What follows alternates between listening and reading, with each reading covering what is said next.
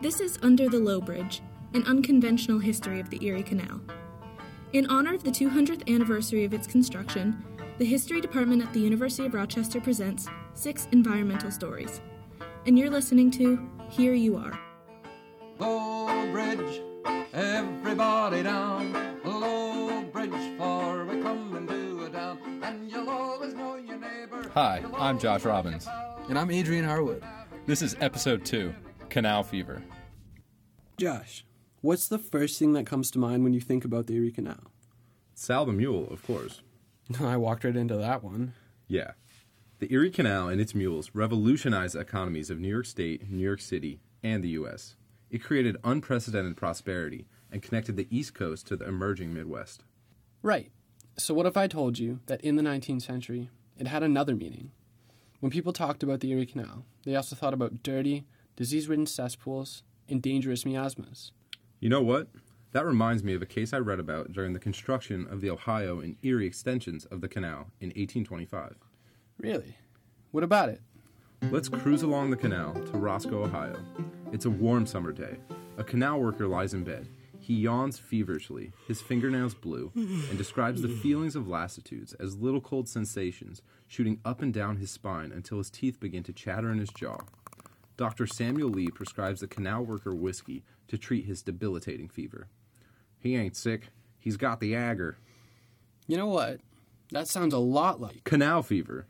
This is a story about an infamous disease, one that was largely misunderstood and is an important piece in helping explain the myth of a dead Irishman for every yard of the canal built in northeastern Ohio during the 19th century.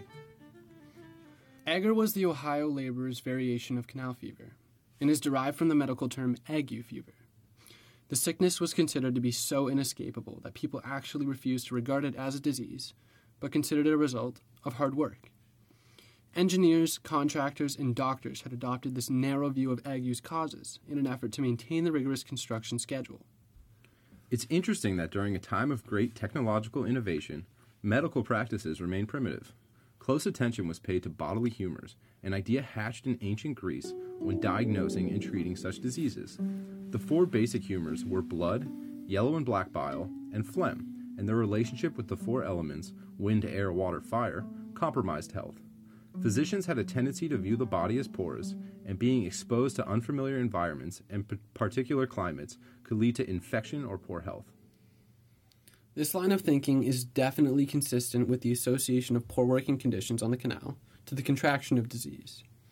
In the worst circumstances, Irish laborers were knee deep in a foot of swamp water, with their legs swelling from inescapable dampness for 12 to 15 hours a day. The still swamp water that engulfed the workers' bodies was believed to have contained toxic properties, and when consumed through breath and drink, led to the contraction of ague fever. Don't forget about the heat.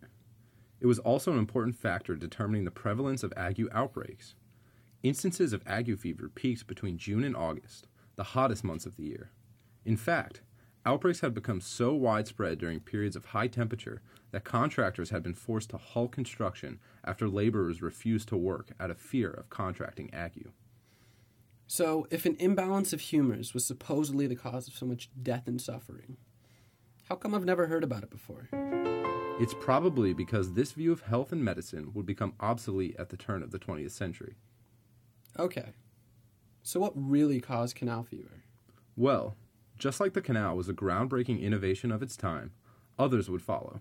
In Linda Nash's book, Inescapable Ecologies, she points to germ theory as the prominent reason that our understanding of medicine has changed forever.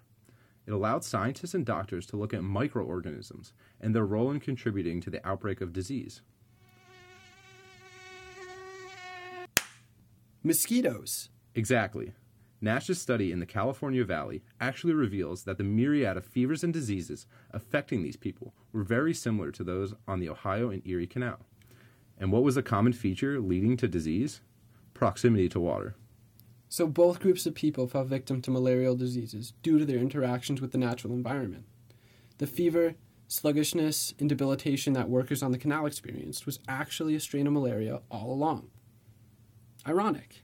What do you mean?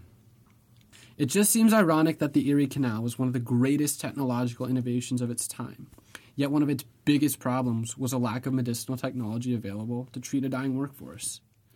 Well, canal fever shows that there was more to the Erie Canal than just trade and travel.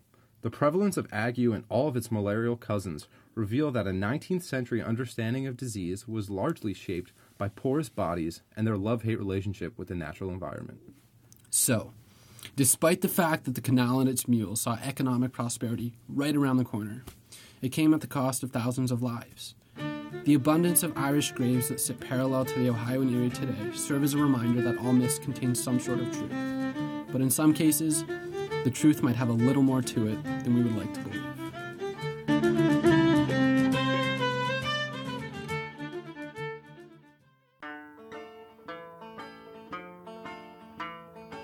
This episode was made possible by the generous support of several departments at the University of Rochester.